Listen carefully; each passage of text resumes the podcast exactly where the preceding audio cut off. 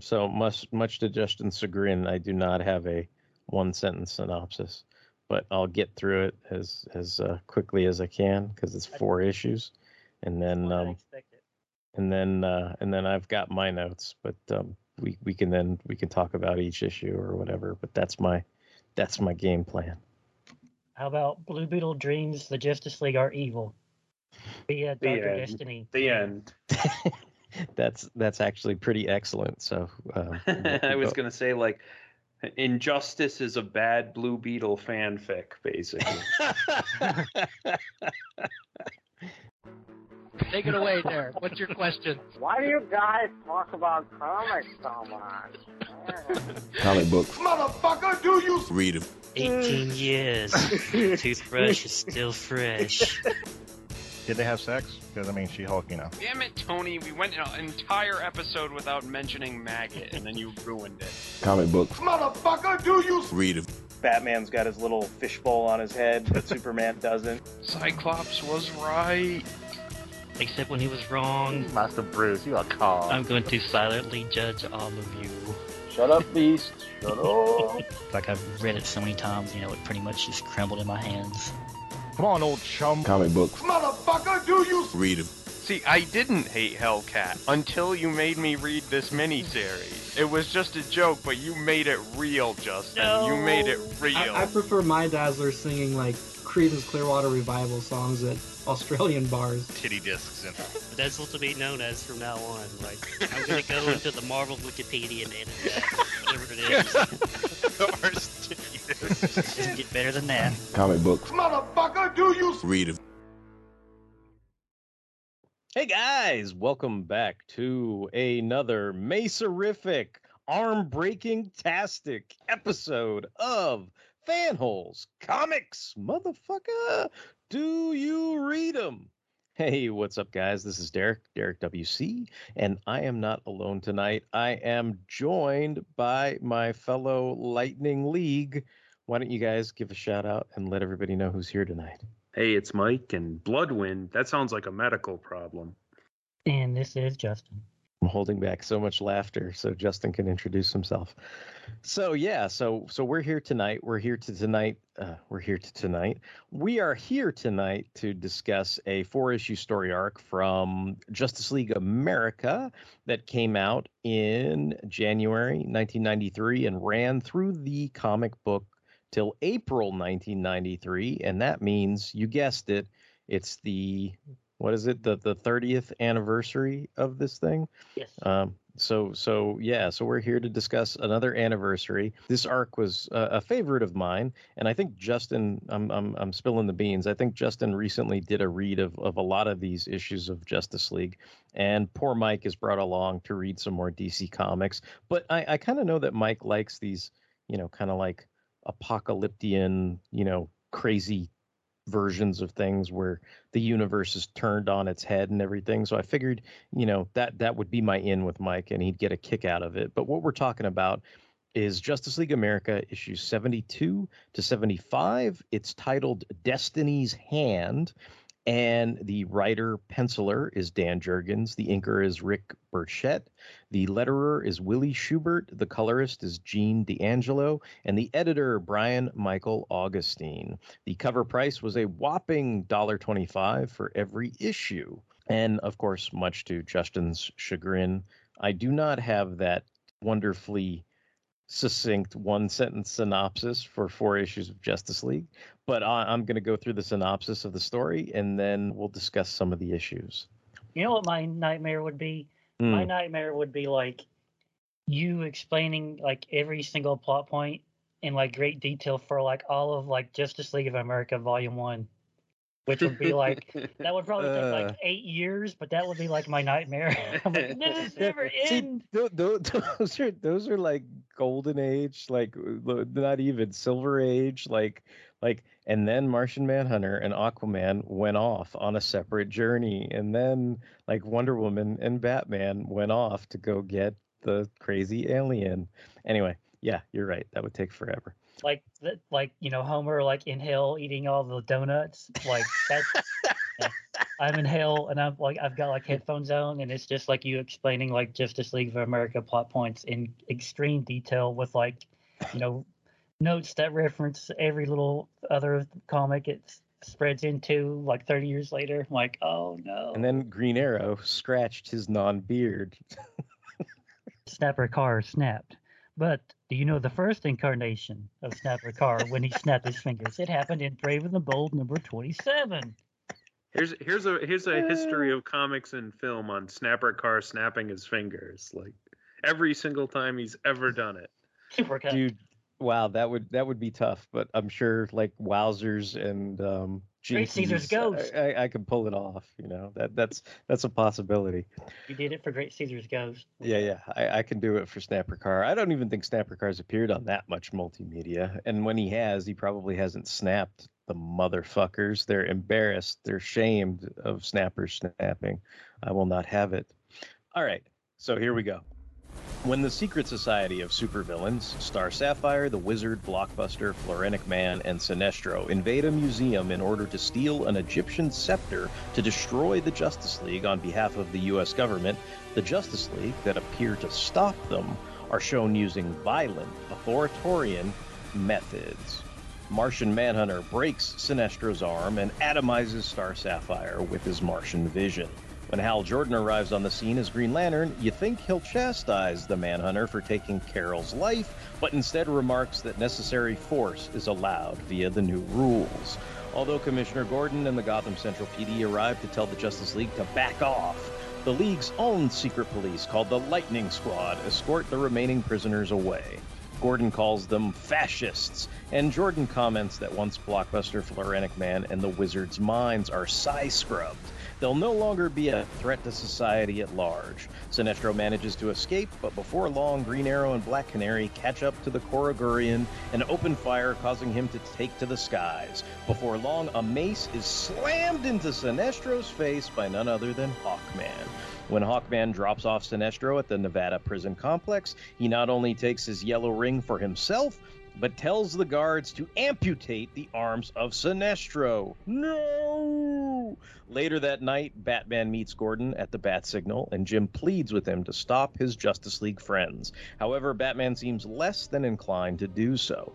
Meanwhile, in China, the Flash and the Atom stop nuclear missiles directed at the JLA satellite, instead setting them off in China as an example to other defiant nations. Green Arrow argues with the League over the actions in China as the U.S. president calls the satellite to demand an explanation. Hal Jordan steps in as vice president to continue policies that support the Justice League's actions. Elsewhere, Dr. Destiny mutters to himself in Arkham Asylum. The second chapter opens with the current era of Justice League America, Guy Gardner, Maxima, Wonder Woman, Agent Liberty, Black Condor, Oberon, and Bloodwynd, testing out the power levels of their newest member, the Ray. The Justice League America are then alerted to the startling reappearance of the old Justice League of America satellite in Earth orbit. While many of the newer members do not understand the significance, Bloodwynd explains that the original JLA satellite was destroyed in the Crisis on Infinite Earths. Wonder Woman sends the Ray, Bloodwynd, and Guy to investigate. The alternate Justice League from the previous issue is within the satellite, and they send their Firestorm out to confront the three hero envoy. Oddly, Oberon explains to the rest of the team that the surveillance equipment does not detect the Alt satellite or Alt Firestorm as real. As the Alt Firestorm lets out a final blast, Oberon finds that not only has the Alt satellite vanished, but the Ray, Bloodwynd, and Guy have vanished as well. Guy creates a yellow force bubble to protect himself and his teammates upon re entry to Earth's atmosphere. However, Bloodwynd quickly deduces that their world has been altered, merged with the world of sadistic versions of the heroes they know, the Lightning Squad. Meanwhile, the rest of the League, Wonder Woman, Maxima, Agent Liberty, and Black Condor, check out a strange energy anomaly in Nevada. Hawkman and the Lightning Squad prison are alerted to Sinestro's escape, and Black Condor finds the wounded prisoner. Maxima TK blasts a prison ship that comes to retrieve Sinestro, but Hawkman creates a sword from his yellow ring and slays Sinestro to Black Condor's horror. Elsewhere, Lightning Squad Martian Manhunter takes down the Ray and Guy while invisible, but Bloodwynd manages to detect him and is confronted not only by the Manhunter, but Firestorm and Green Lantern as well. At Arkham, Dr. Destiny breaks out of his cell, and back at JLA headquarters, the Atom cries for help as Dr. Destiny invades his mind. Chapter 3 opens with Dr. Destiny behind the merging of the two worlds. Lightning Squad Hawkman attacks and defeats Black Condor, threatening to snap his neck if Wonder Woman's Justice League does not back off. Maxima is confronted by the Lightning Squad Red Tornado, and Agent Liberty is shot down by Lightning Squad Green Arrow. Lightning Squad Hawkman tells Wonder Woman he doesn't recognize her as she attempts to reason with him. Lightning Squad Flash then attacks Wonder Woman at super speed, but Wonder Woman finds an opening to knee the speedster, knocking him out. Hawkman continues to hold Black Condor hostage and demands Wonder Woman surrender. Back in New York, Bloodwynd manages to evade Martian Manhunter, Green Lantern, and Firestorm. At JLA headquarters, the on call doctor tends to the comatose Ted Kord, also known as Blue Beetle, and now Ray Palmer, also known as the Atom, while Fire and Booster Gold look on. The doctor tells them the Atom has sleep deprivation, and the Atom blames his dreams of the Lightning Squad for the current state of affairs. Bloodwynd reaches out to Lightning Squad Batman to determine what went wrong with this world, and Batman basically explains the current state of affairs in 2023 wars, starvation, rampant unemployment, economic chaos, riots, quote unquote, the works, only leaving out partisan politics and the pandemic part. Oh boy. With the new police state, Batman is now part of the resistance and has freed the wizard. Bloodwynd vows to help the duo and their resistance movement. Disguising himself as the Lightning Squad Hawkman, Bloodwynd, the wizard, and Batman enter the Lightning Squad Nevada prison unopposed. Bloodwynd is shocked to see the tortured prisoners, including Blockbuster, Captain Cold, and Chronos. Wonder Woman must have pulled a Picard because the entire Justice League of America, save Bloodwynd, are also locked up in the Lightning Squad's torture chambers.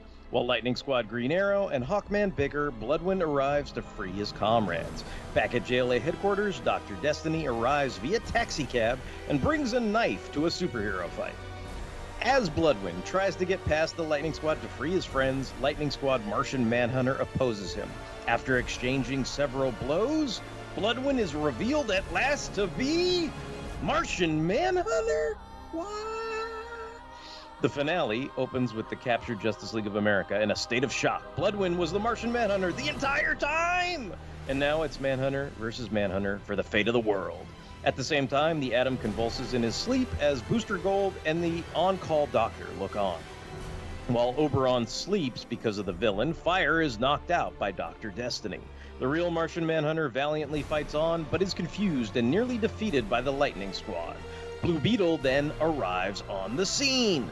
Beetle helps the real Manhunter get his second wind and frees his fellow Leaguers. Beetle explains that the Atom inadvertently created this nightmarish dream verse. At JLA headquarters, the Doctor explains to Booster Gold that Ted Kord and the Atom's vitals are now matching identity. Dr. Destiny comes to kill them all. Now, with the Justice League America freed, the odds are even against the Lightning Squad. Maxima dismantles Red Tornado. Even Lightning Squad Green Arrow joins in the resistance with Lightning Squad Batman. However, when Batman attacks Hawkman and is about to be killed, Green Arrow steps in to save Batman and is atomized by Hawkman's yellow ring. The Lightning Squad Atom tells Black Canary he realizes he's in his own dream. As Booster Gold evades Dr. Destiny's attacks, Destiny explains that even though Morpheus stole the Materioptikon, he still possesses residual energies where he could watch the Atom's dream of the Lightning Squad, and once he kills the Atom, to make it the defining reality for the world. The Lightning Squad Atom, is determined to stop this reality from coming true and fires the JLA's satellite weapons on the Nevada Lightning Squad prison. He tells Blue Beetle that even comatose, he needs to wake up from their shared dream to escape the madness. Dr. Destiny manages to stab the Atom in the chest, but luckily, it's not enough to kill him. Ted Kord manages to wake from his coma and stop Dr. Destiny from going for the Atom's throat next. Ted slams Destiny's head into a monitor screen. The Dreamverse Blue Beetle manages to bring the entire Justice League America back to the makeshift hospital at JLA headquarters, where he is now Ted Kord in a hospital gown. Booster Gold is thrilled that his pal is out of a coma. The on call doctor declares that the Atom's wounds are slight and he'll be A OK. He was fucking stabbed in the chest and the wounds are slight. Anyway, However, Ted Kord now demands to know the secret connection between Bloodwynd and the Martian Manhunter. and that's where Destiny's Hand ends. Despite me making fun of a lot of it, I, I sort of dig this story, but I have a shit ton of notes. But I, I think I want to turn it over to you guys, maybe specifically Mike, because I imagine this is the first time you've ever read this. Yes, indeedly. So what did you? I mean, was this was this too much? Was this was this enough? Like, did you No, feel like, like- you're like this is fine? No, I mean, like I, I was pretty, uh, I was pretty. There, there wasn't a lot in this that I was confused about, and I mean that's mostly because you know, even though I don't read a lot of DC comics, I'm just you know, in generally familiar with comic books and like you know DC in general, and you know, uh, I, well, it's funny. Like I have a funny story. Just uh, I, I was telling Justin the other night that uh like when I was like I I looked at the like issue numbers you wanted us to read and I was like, "Oh yeah, let me look up like some scans of this." And uh the first thing I pulled up was like Justice League of America like from 1970 something, like okay, 72. Okay. okay. And like the cover of that was like Hawk Girl with a a statue of Hawkman and she's like screaming at Superman, Green Lantern, and Batman. Hawkman has been turned to salt, and I blame you guys. like, and and I was like, and I was like, well, this clearly isn't it. And then I realized, oh, it, uh, I was looking up Justice League of America, and this is Justice League just America. So like that was like where I corrected myself. But ironically enough, this story also features a Hawkman that's very salty. So like. I should So, I yeah, should have been I I, was- should have been calling him Salty Hawkman this Salty whole Hawkman. synopsis. yeah. Is that what you're telling me? Yes, exactly. But uh but no, like uh yeah, I read this um I enjoyed reading it. Like I already knew like just you know, I absorbed through you guys or you know, over the years I picked up the knowledge that Bloodwynd was Martian Manhunter, so it's not like I didn't know who he was or anything. I think what this story really like what stands out to me is like how much I mean, I'm sure there are innumerable stories that they pulled from, but uh, like how many things like that were inspired probably by this story, like Yeah, you know, yeah. Justice Lords from like the Mhm. the cartoon and Injustice and and I, I think it's funny that like like back then like to have an evil justice league it had to be like a dream sequence or something like you would never like you know they they would never well they would never be that out of character but now nowadays it's just like well what if they were all out of character so like you know but yeah, yeah. I mean, I mean, yeah. This this predates all the the new and hip, uh, you know, the the, the hotness or whatever. Like, uh, what is it? The boys and all this other shit. yeah you know, like uh-huh. this is It's all. subverted yeah It, it's all before that, And in this, like, injustice or it's- you know, you know what I was thinking of. I was thinking like because you know they, they even have their own little squad of stormtroopers too, and I was thinking of how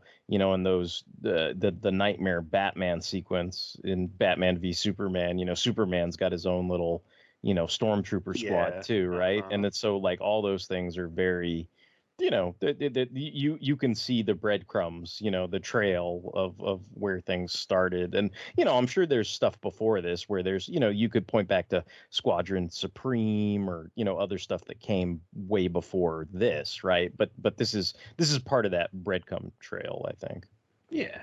Like I like I said, I did enjoy this. I'll probably have more questions as you go into it, but yeah, on the whole, I pretty I really enjoyed this.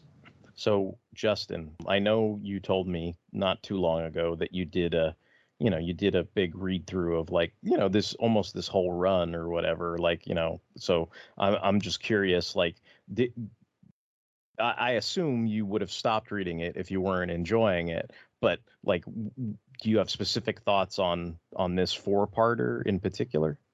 I was trying to figure out if I had ever read these issues before, or if, or if it was just knowledge I absorbed from different people, because like I back in the day I knew Bloodwynd was Martian Manhunter. I think someone just told me about that, and then when the Justice Lord episode of Justice League came out, like I remember someone telling me about this story, but I don't. Oh, okay. I don't think I ever read this, but um, you know, over the summer, I read these two trades, and they were both called Superman and the Justice League of America, and I I thought they were both very good because I I'm familiar with this era, but I haven't actually sat down and read like you know great swaths of it. I've just read issues here and there.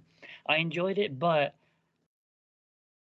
volume two of the trades was like uh, bait and switch because it starts with the death of Superman, and then it's like this trade is called Superman, and it's Justice League America. and, and then after those issues- for the majority of it, yes, it's like and it he never fucking comes back. He's He like, never he's comes like, back. he's like later for you guys.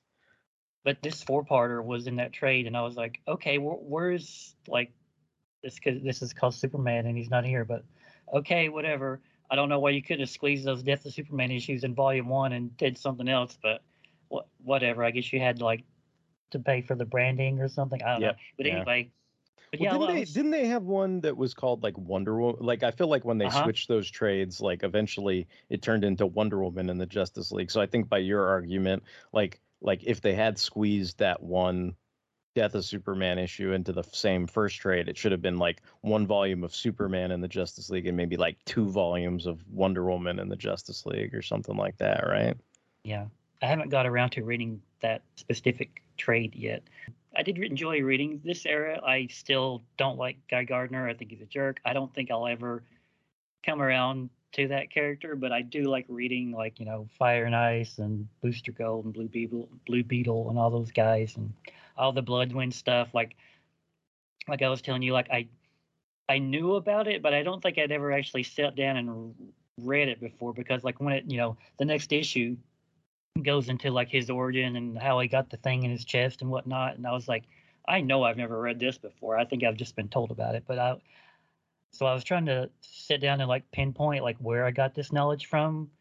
I, I think I just kind of like absorbed it from like people telling me about it, or maybe I read like an article or some like joke in Wizard magazine or something. Yeah, a lot a lot of times Wizard had those, you know, the blurbs and the, you know, the quick synopses and the things that kind of, you know, you you could just read Wizard magazine and keep up with comic books and Yeah. never buy a comic, right?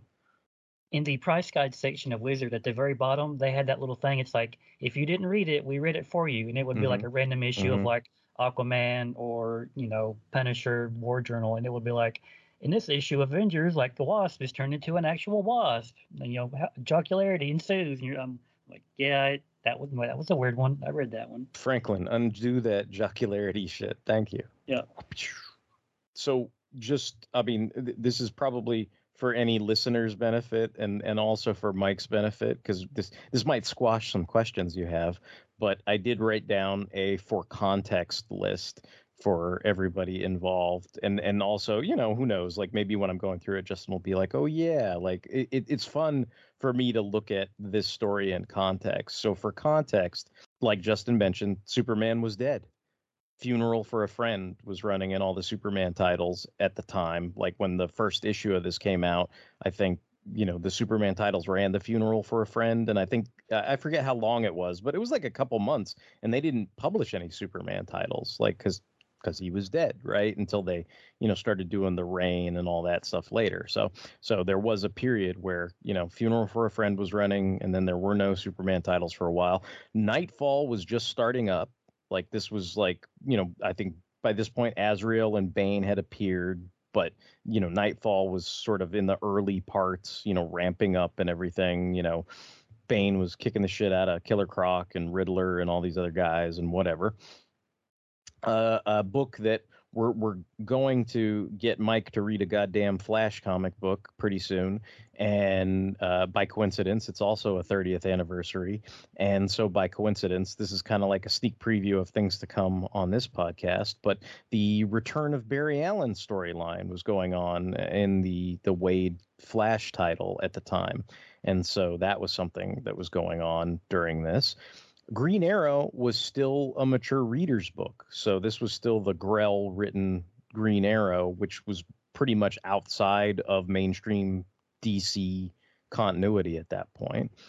Green Lantern had the White Temples. You know, Hal Jordan had his White Temples. He was doing his, you know, White Temples walkabout and everything like that.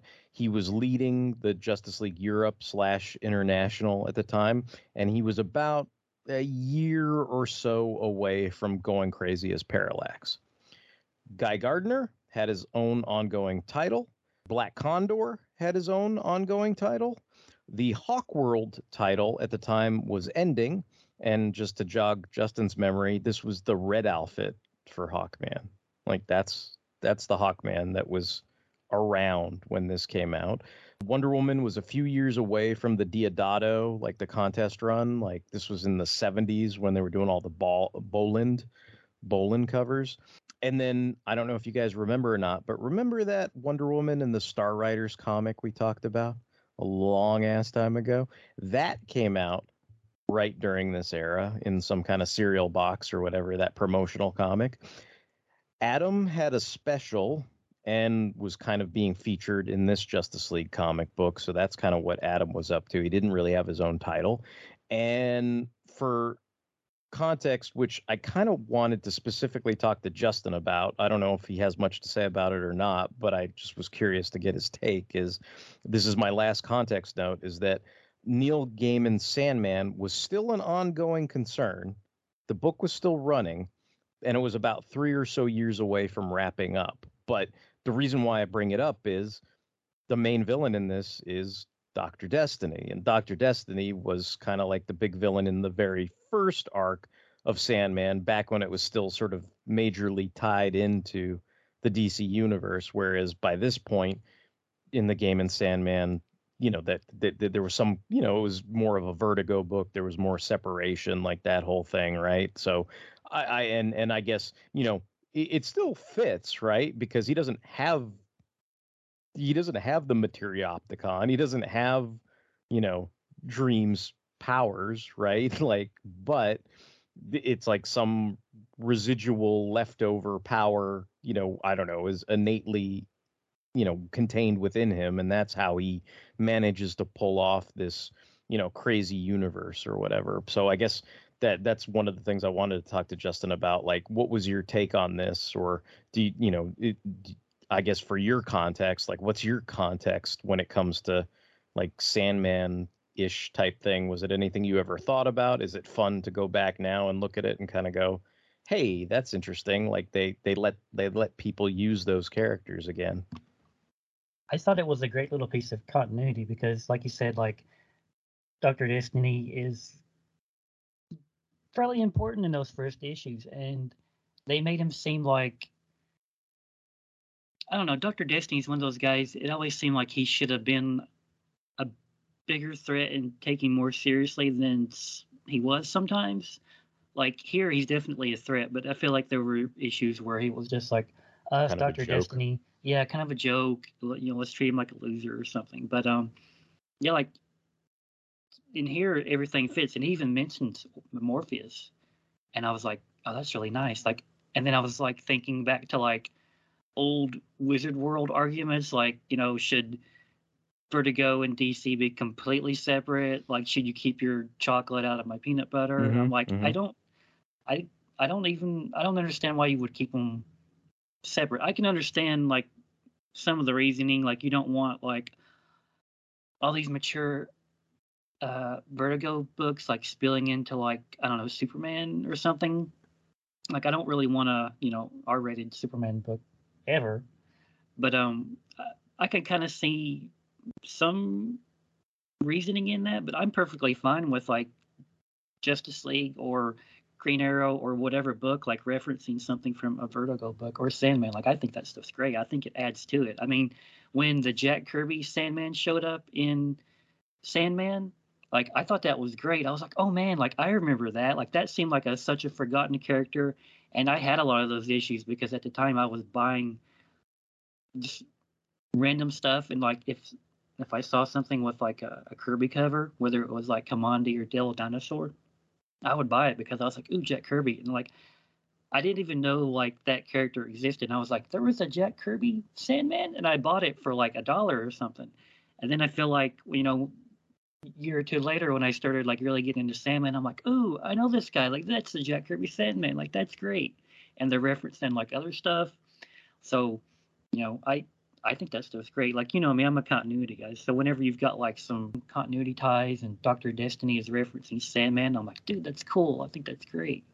I guess I always just get fascinated because I know I know the the fire and water guys, like the Siskoid did his big podcast where they covered all the tie-ins and issues of Zero Hour, and then some of these loose, ambiguous tie-ins that they talked about was they talked about Sandman and how there's that like theory about well, when Sandman ended is supposedly the same time that Zero Hour reset took place, so then you could argue like you know, I, I don't know, like it, it, was to, to me, it was like this kind of like weird concept because I was never, I, I never paid attention to those books.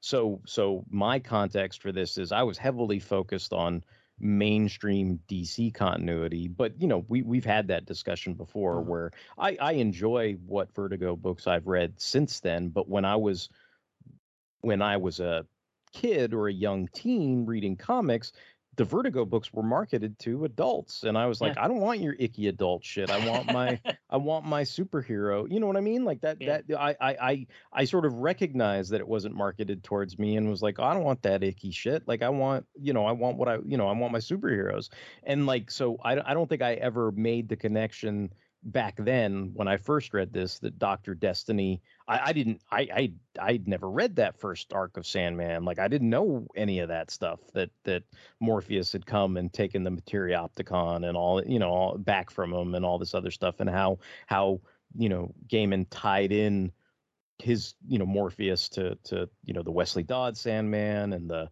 Golden Age Sandman and and and and Doctor Destiny and all this other stuff. So that that that didn't come I think until way later. You know, once I had graduated college and stuff, and I probably was of the right age to you know uh, comprehend and and understand all that stuff, right? And so like that was my I don't know my my my personal context for that kind of stuff. The time is out of joint. The time is out of joint. The time is out of joint. The year is 1994 or 1944 or maybe 2994. Time is under threat and history is falling apart. Who will survive this crisis and how will history be changed for those that do? Zero Hour Strikes takes you back to that DC Comics crossover and covers the entire story, issue by issue, tie in by tie in, as the DC Universe goes down to zero. Join Bass and Siskoid at fireandwaterpodcast.com or on iTunes. Zero Hour Strikes, a proud member of the Fire and Water Podcast Network. Remember, Legion. So I was to ask you guys, like, do you want to do you do you have like because I was just to go issue by issue at this point, like talking about different notes I had. But do you guys have anything like specifically you want to talk about for issue seventy two for the first chapter, like things that stood out to you or things you you want to discuss, whether it's the you know the art or the story or anything like that? I guess this could be like any issue out of this story, but like it it just amazes me. Black Condor had his own title. Yeah. I think about that. Like that's a character that like I mostly knew from reading Starman, and I, I kept like whenever he, he you know he showed up pretty often there for a while, and I'm like I know I've seen this guy before, and I just couldn't like put my finger on it. And then you know when I started going back and reading like random other stuff, I read a random issue of this volume. And I'm like, oh, so this is what he's from. And then it's like, I think even after that, I was like, wait, you mean this guy had his own book at some point in the 90s? Like, to me, that's just, I don't know, that's a little crazy to me. It just doesn't seem like a character that would have his own ongoing, but he did. He did, and that's. I mean, I think that's one. That's. Uh, I mean, the reason why I brought that up is you, you may look at this incarnation of the Justice League, and and by no means is this anywhere remotely close to my favorite lineup of the Justice League.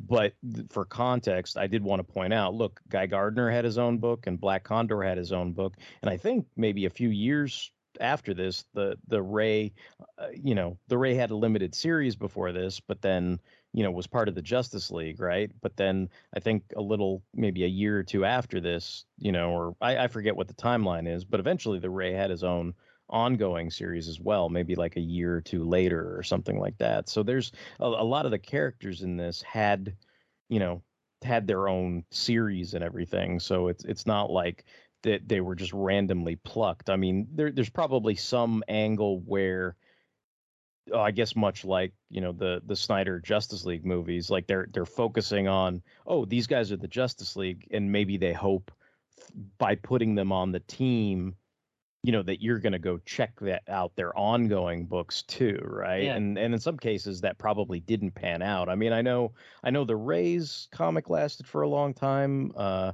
the the, the Guy Gardner comic, in my opinion, ran for a long time, but the the Black Condor, I don't think got past the teens and and and that was you know he was a revamped character too like i mean if you look at the old quality comics character you know he was just kind of like uh uh you know golden age type hero you know that had you know an outfit that helped them fly whereas in this you know he's a native american he's got you know very much uh you know looks more like like a bird right? Looks like a condor you know per se right? Than than just kind of i don't know enacting what what a condor does but not really looking the part right? Like so they had that. I mean for me it, it, what always stood out to me about that black condor series was i was never really interested in it at the time because even even reading this that that didn't exactly work on me. I didn't go and check out the black condor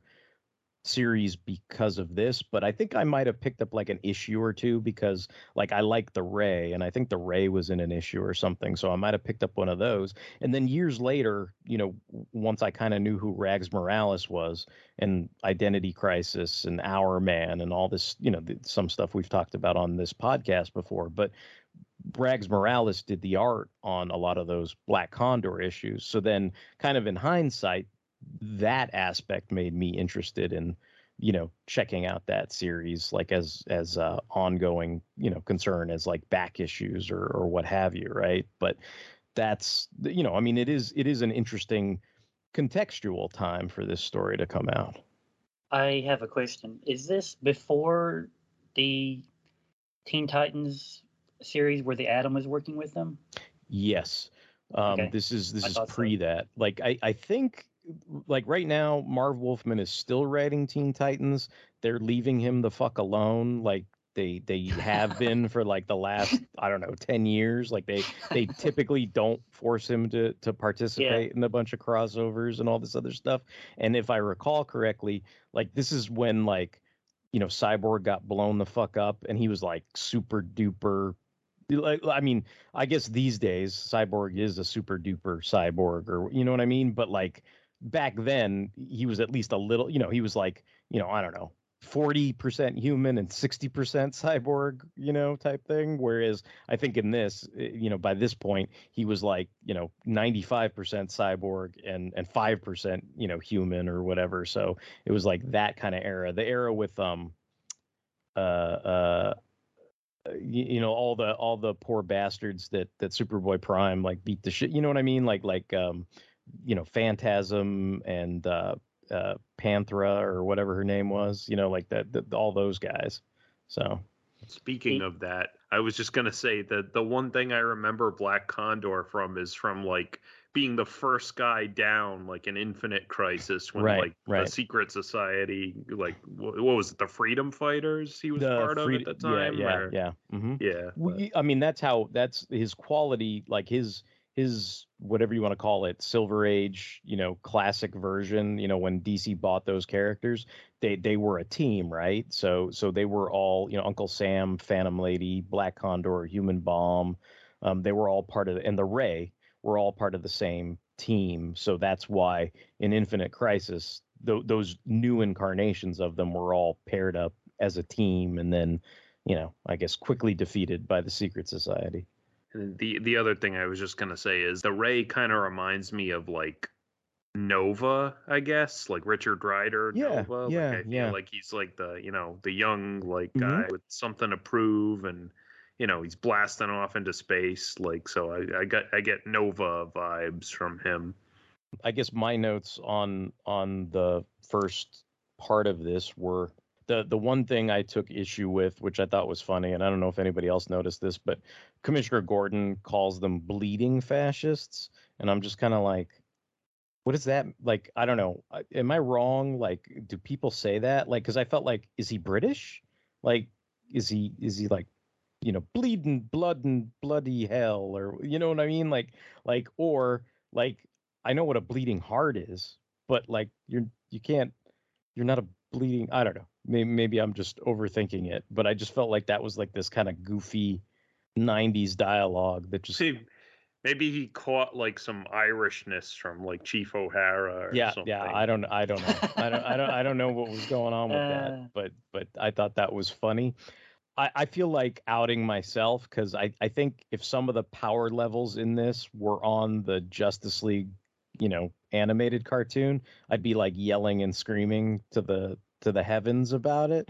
But I guess in the context of this, I feel like I always chalked it up to well, Dan Jurgens writing and drawing this, and there's probably some aspect of him just starting out drawing a really cool picture and then crafting some of the story around it. So I kind of let it go. And I guess what I'm talking about is like Sinestro gets the shit kicked out of him in this, man. And I'm just kind of like, dude has a power ring, but like he still gets maced in the face and Martian Manhunter breaks his arm. And it's like, I, there's that part of me that wishes like, you know, I, I don't mind if Martian Manhunter is powerful enough to break through his construct, but that's not always, you know, in this, it's not explicitly spelt out. It just seems like he kind of manhandles him or whatever. And then there's the aspect where once his arm is broken, then m- maybe it lends to the credibility of like, well, his he, he was he was concentrating on the pain of his arm and then Hawkman gets the drop on him and you can kind of rationalize it. But there there there was that aspect to me where I kind of went, well, does this does this make power ring users like do they do they get you know wimped out in in this arc or whatever but that was you know that's something that you know is always on my mind or whatever Yeah, like, well, uh, I feel like you know when Hawkman had the ring, he was like super effective with it. Like, Right, you know, he right. vaporizes like Green Arrow, like almost like they're like, oh my god, like Green Arrow's been replaced with a skeleton. Like, I, I guess is that is, i- i- is that interesting because like had i- i- it's almost like the the the heroes are much more uh willing to use excessive force but for the purposes of this plot the villains who normally would use excessive force are now all of a sudden scared to do so. Like like that i mean i, I do find that aspect interesting. It's like because because they're they're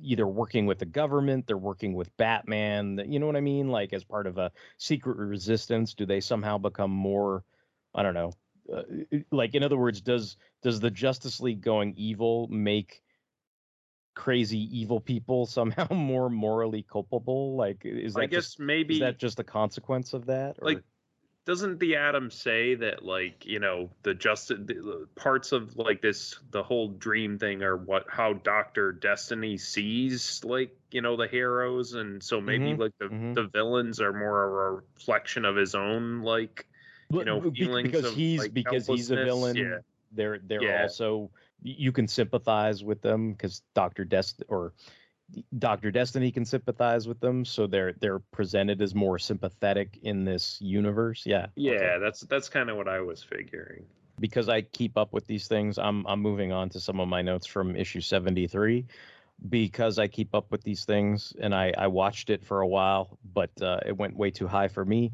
The cover of 73 sold for over 8k at an auction last year. So um, couldn't get that one. But uh, it was it's a nice cover. Um, I, I assume some Hawkman fan is is super happy they bought it. I I do want to point out, and and there's two moments like this, and I might even just jump ahead to the other moment, which I think is between issues 74 and 75.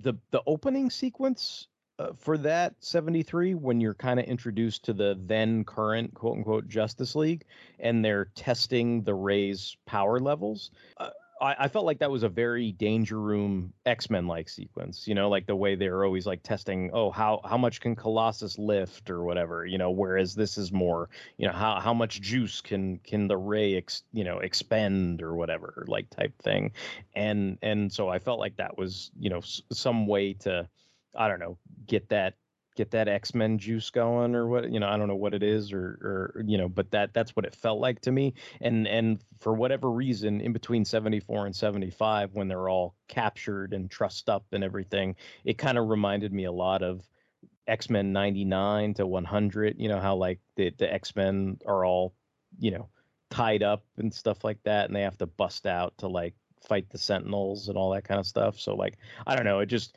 just some of those things just felt very um x-men esque to me so i just figured i'd point that out and um, also in that training sequence I, I just want to point out that even maxima has some standards because the ray is too young for her so yeah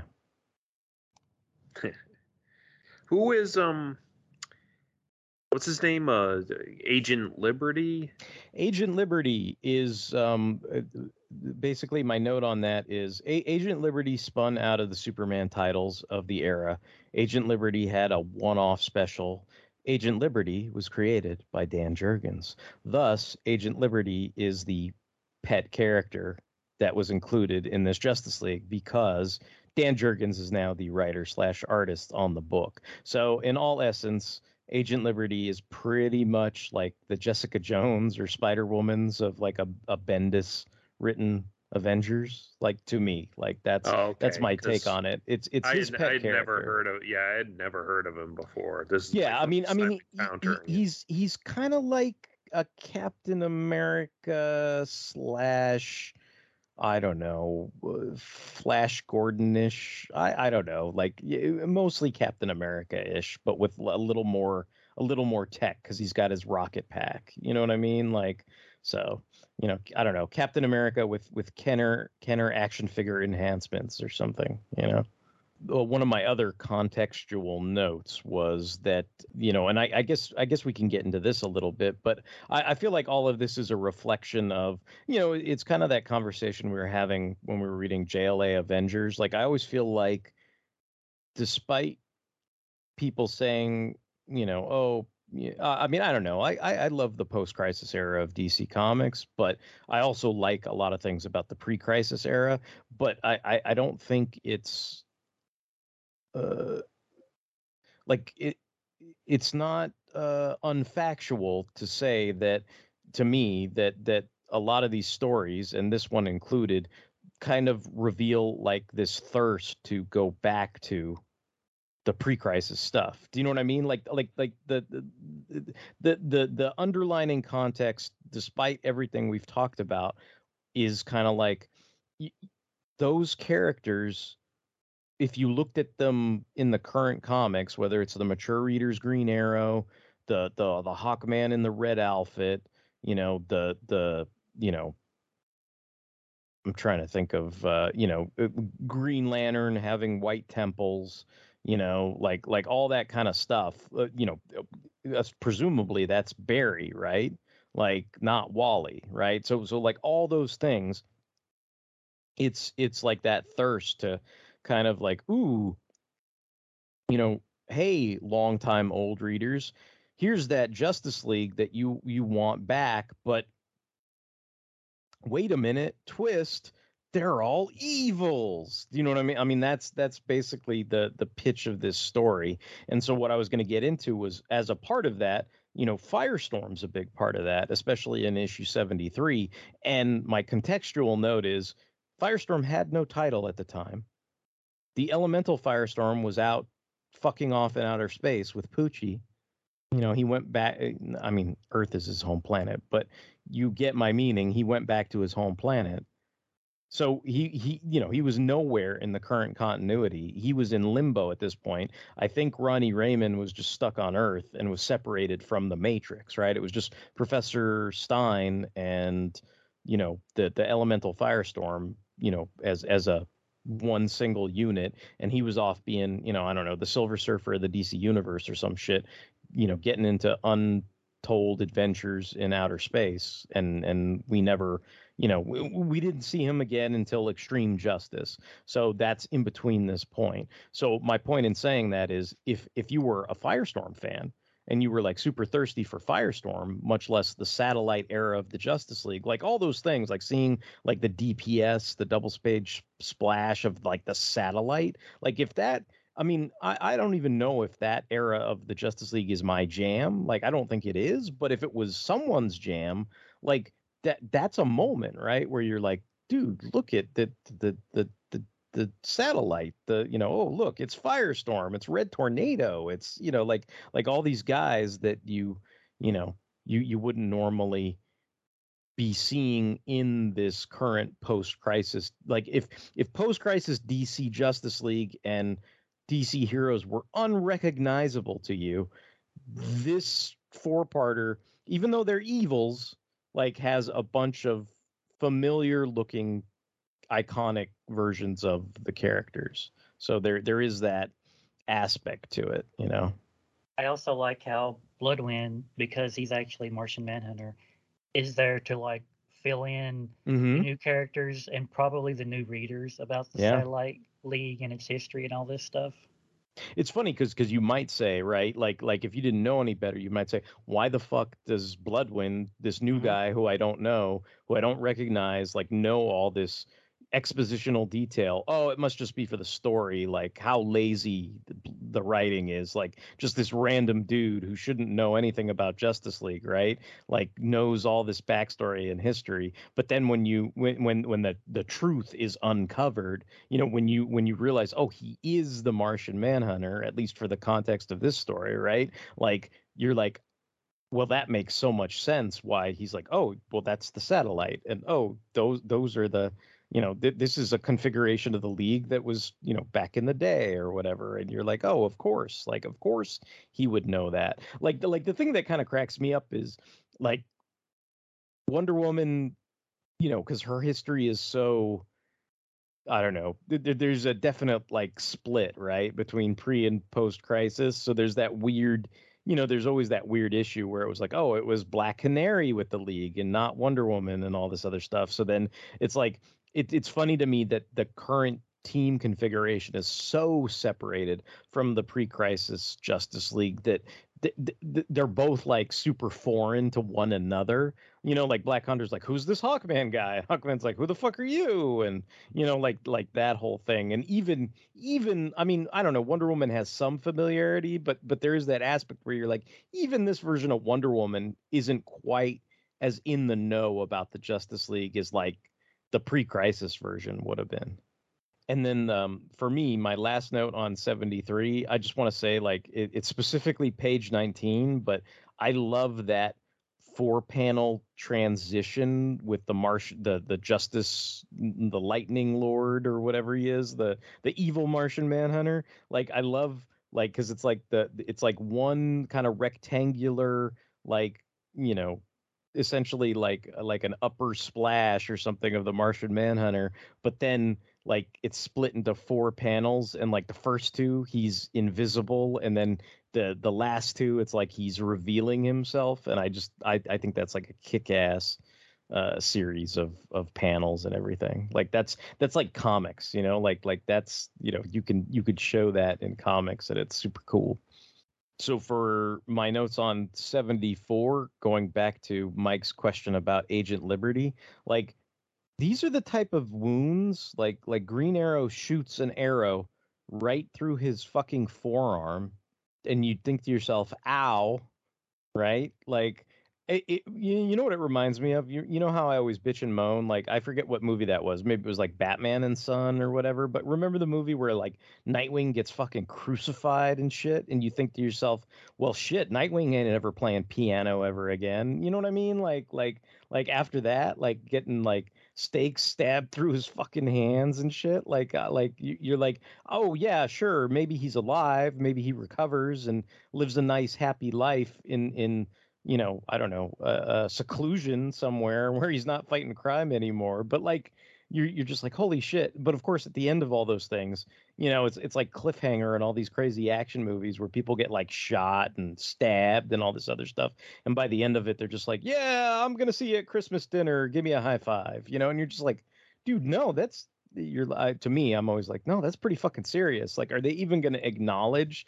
that like you know he was he was shot with an arrow like in the arm and and and like they really don't Like like by the end of it, it's just kind of like he breaks out of the prison with all the rest of them, and there's not even a, even a moment where he like you know I don't know cradles his arm or goes, "Gee, I could still feel the puncture wound from that" or whatever.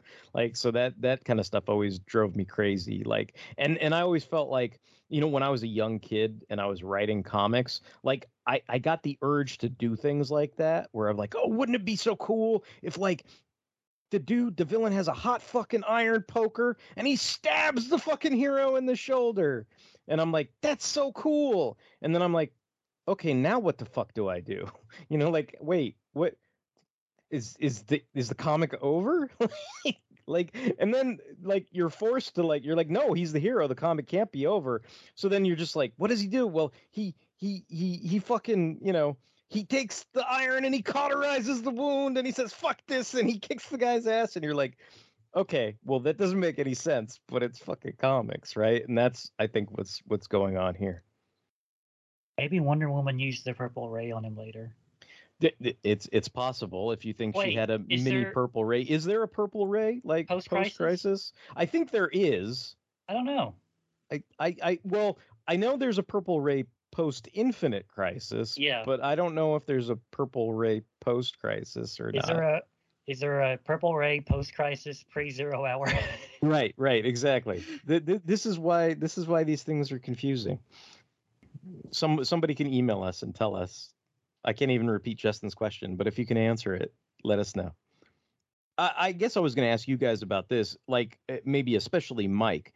Was it weird, like, because I mean, if if you're reading this Justice League comic in real time, like I was month to month, or even if you if you read those trade collections that that Justin was reading, you'd kind of know that Booster Gold, Fire, and Blue Beetle like were still, you know, in the compound, in the headquarters. You know, they they were still hanging out with the Justice League, right? Even though Blue Beetle is kind of comatose because of Doomsday and all this other stuff, right? But like it's like I know that they're still in the headquarters, and Justin knows that they're still in the headquarters. But I kind of wondered, like, what about you? Like, did did did that feel like they just came out of fucking nowhere, or were you just kind of like, ah, I guess I guess they were there the whole time?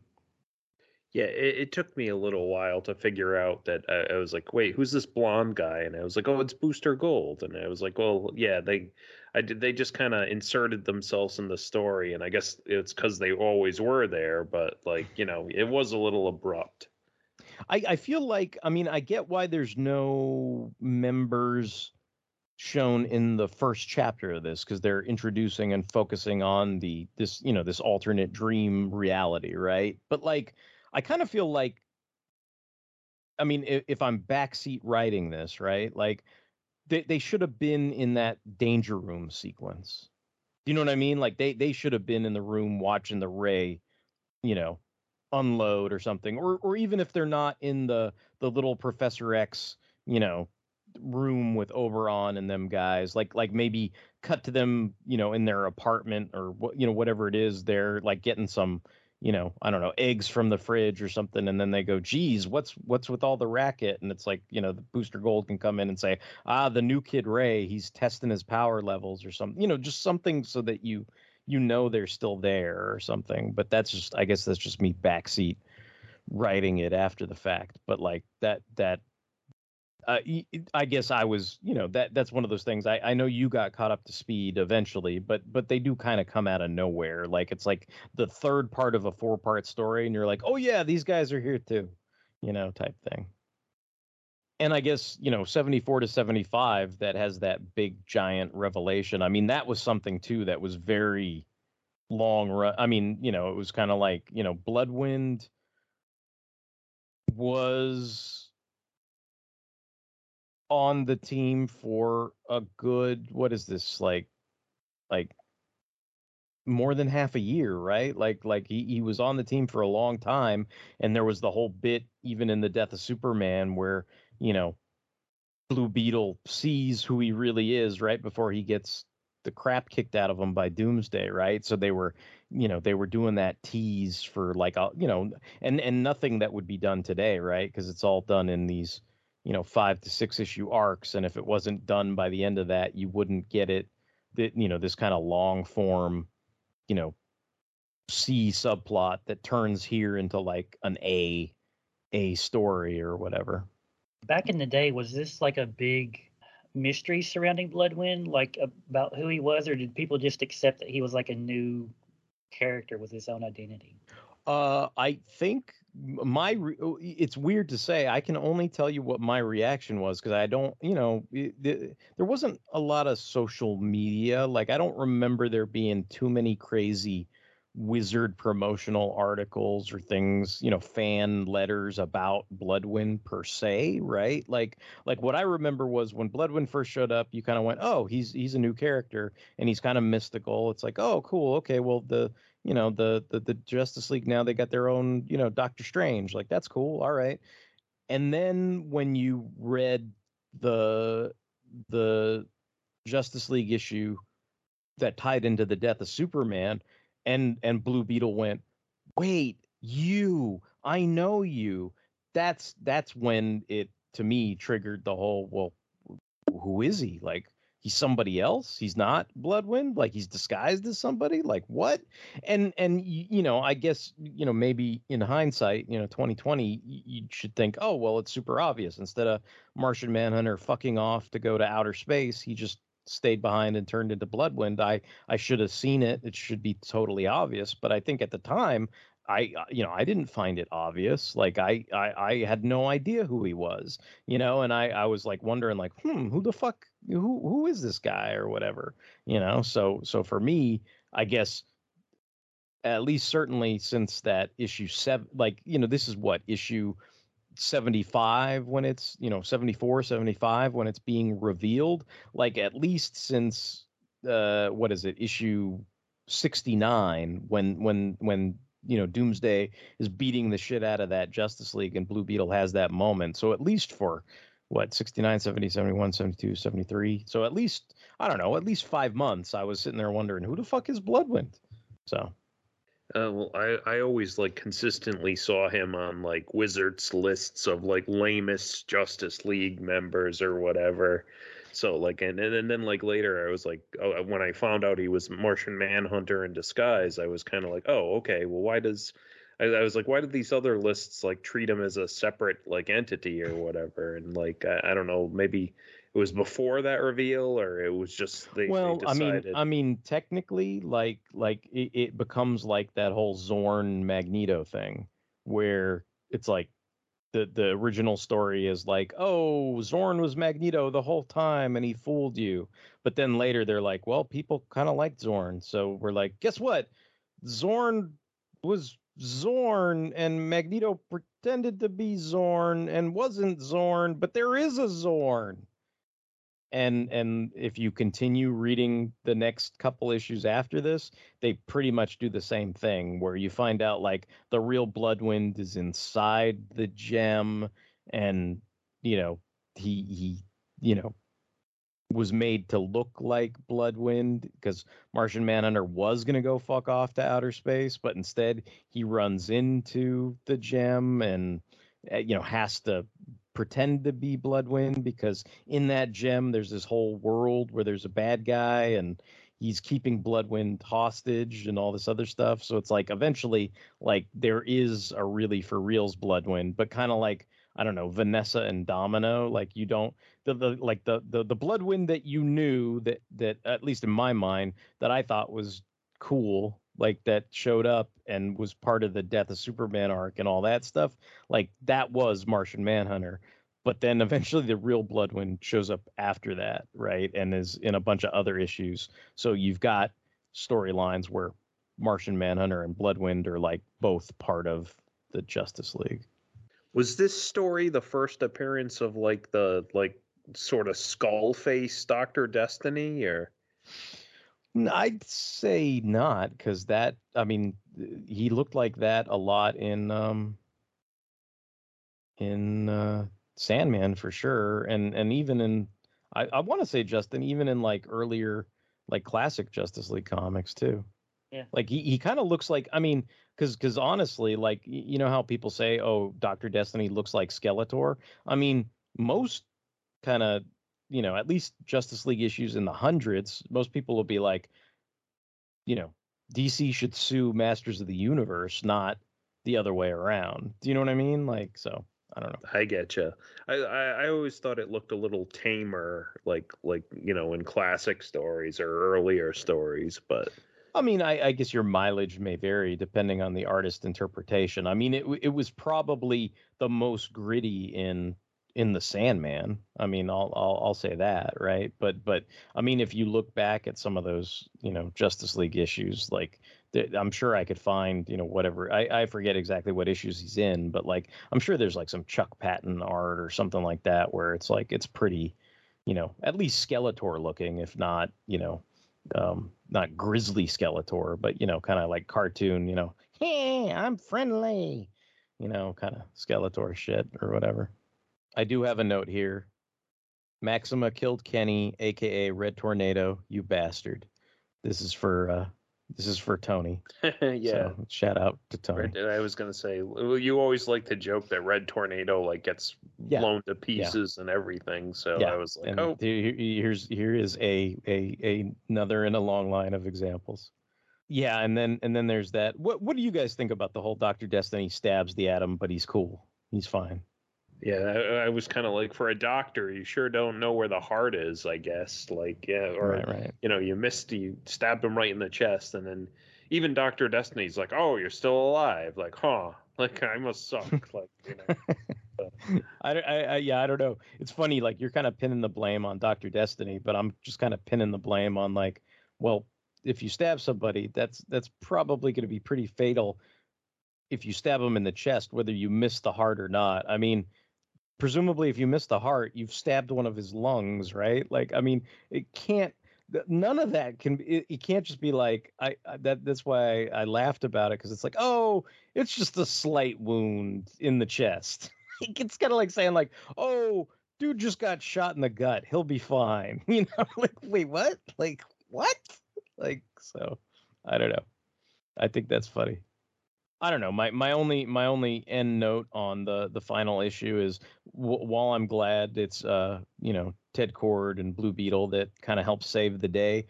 I, again, kind of like what what we were talking about earlier. It, it'd be nice if they could have been introduced maybe at least as early as as the second chapter, right? But other than that, I mean, you know, this this is a story like that I you know have fond memories of like like and and so that's kind of you know one of the reasons I I picked it and and also it's just like I don't know y y for me it's like one of those things where I kind of look back and I you know if you if you go through some of those arcs I mean obviously I'm biased like I I have a predisposition to this whole you know I guess what Justin was talking about the way they branded it in the trades, the whole, you know, Superman and the Justice League, and then, you know, I guess Wonder Woman and the Justice League. But like, I I really particularly enjoy this era, you know, especially the Superman era of it, and so I would always kind of point to it as like my Justice League. So if if Bloodwynd is indeed like the triathlon of the Justice League, like then you know clearly you can point and laugh at me if you want to. Do you know what I mean? Like I'm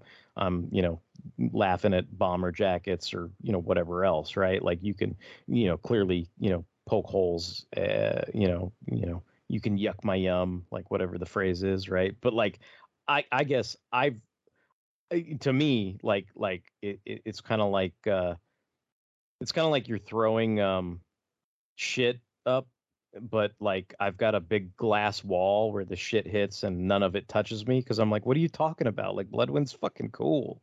Like I don't care what you say, wizard. Like Bloodwynd's awesome. So I don't know. So for me, like this is this is fun. I mean, I I suppose you could argue like there's certain shortcomings in terms of storytelling and and maybe even in in certain transitions you know from panel to panel with with some of the art but i think it's all very dynamic and engaging no matter what. I mean you know you can you can kind of i don't know nitpick things but i think overall you know for me th- this is something that is enjoyable and i you know i liked revisiting it and that's kind of why i wanted to sort of share it with you guys. Yeah, like I said, I I, I think uh, I, I liked reading it for like a like sort of context for other uh, adaptations of like DC comics I've seen. Like even even like the Doctor Destiny episode of Justice League. Like uh, it kind of like oh that's kind of you know they probably got some of the creepy Doctor Destiny stuff from like this too. So you know, but yeah, like I appreciate like Dan Jurgens isn't my really favorite anything like a writer or artist, but like I don't like hate him or anything, and I think everything in this was pretty solid. So like yeah, I had fun reading this. Any final thoughts, Justin? I like exploring this era of the Justice League. Like it's definitely not my jam, but I I do enjoy reading it. I was kind of like trepidatious about getting the trade and reading it because I was like, I don't know, like, you know, 90s Justice League, it's like it's not the blah ha ha league and it's not Grant Morrison. Like I don't I'm not that familiar with it. I don't know how well it's going to hold up, but I liked reading those two trades and I plan to continue exploring this era with that Wonder Woman trade. So, you know, like I'm I'm into it. I want to see like how some of this stuff turns out. Yay. Cool. All right. And um I kind of, you know, I make fun of you for your long synopsis, but like I think it's needed in, in this case because I don't know how well known like this story is. So having like the big pieces and little pieces put together and having context for like what all the characters are doing in their own title and stuff like I think that's like required in this case to kind of give you like the full picture because I don't know how many people know about this story. It's it's hard sometimes because like some some stuff you you know some stuff when you're ingrained as we are so deeply into the comics medium like some stuff you take for granted mm-hmm. that people know and then and then like you said sometimes there's there's things where you're like well wait a minute let me go back and look at you know contextually like when was this taking place? What you know when you know how does it relate to you know the pre-crisis league how does it relate to the current league? And then you know and they they just had a lineup change. I mean the the, the league that we're looking at in this was only around for one issue. Do you know what i mean? Like like like the superman tie-in was 69 the superman funeral was 70 and then by 71 they're like guess who the new league is? And and you know you got agent liberty and and black condor and the ray and then you've got you know it- you know maxima's got her you know purple outfit or whatever pink purple whatever you want to call it you know and then and they're they're off to the races and and wonder woman's joining the team and and picking up the slack for superman as the leader and and and you're off to the races doing something new and then before you know it then it's like wait here's an alternate universe with the evil satellite justice league and then and then you're off to the races with this. So yeah i mean you know the comics um you know you you you know to me it's like i guess if people are lost then you know they they figure it out for themselves or whatever. But you know it, it's fun to sort of point people in the right direction and, and you know see how it all ties into the larger tapestry so I think that's going to wrap it up tonight for our discussion on Destiny's Hand. If you guys have any other comments, questions, and or concerns, you can send us emails at fanholespodcast at gmail.com. If you want to check out the backlog of episodes of Comics, motherfucker, do you read them? You can direct download them over on the fanholespodcast.blogspot.com. We're on all kinds of social media. We're on Tumblr, Twitter, Instagram, Facebook. We appreciate all the likes, hearts, shares, and retweets that we receive. And we can be streamed. We're on Apple Podcasts, Stitcher Radio, Google Play, Spotify, and Amazon Music. So until the next time, this is Derek, Derek WC, signing off.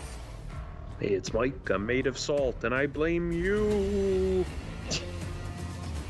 And this is Justin signing off. Bleeding synopsis. Leading synopsis.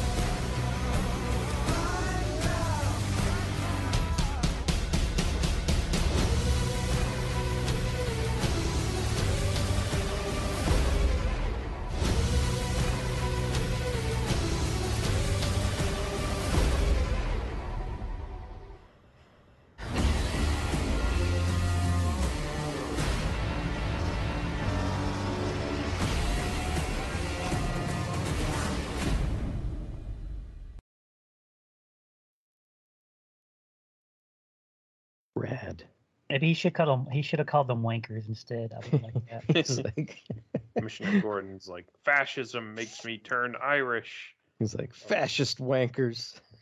oh, you wankers, sod off. Yeah.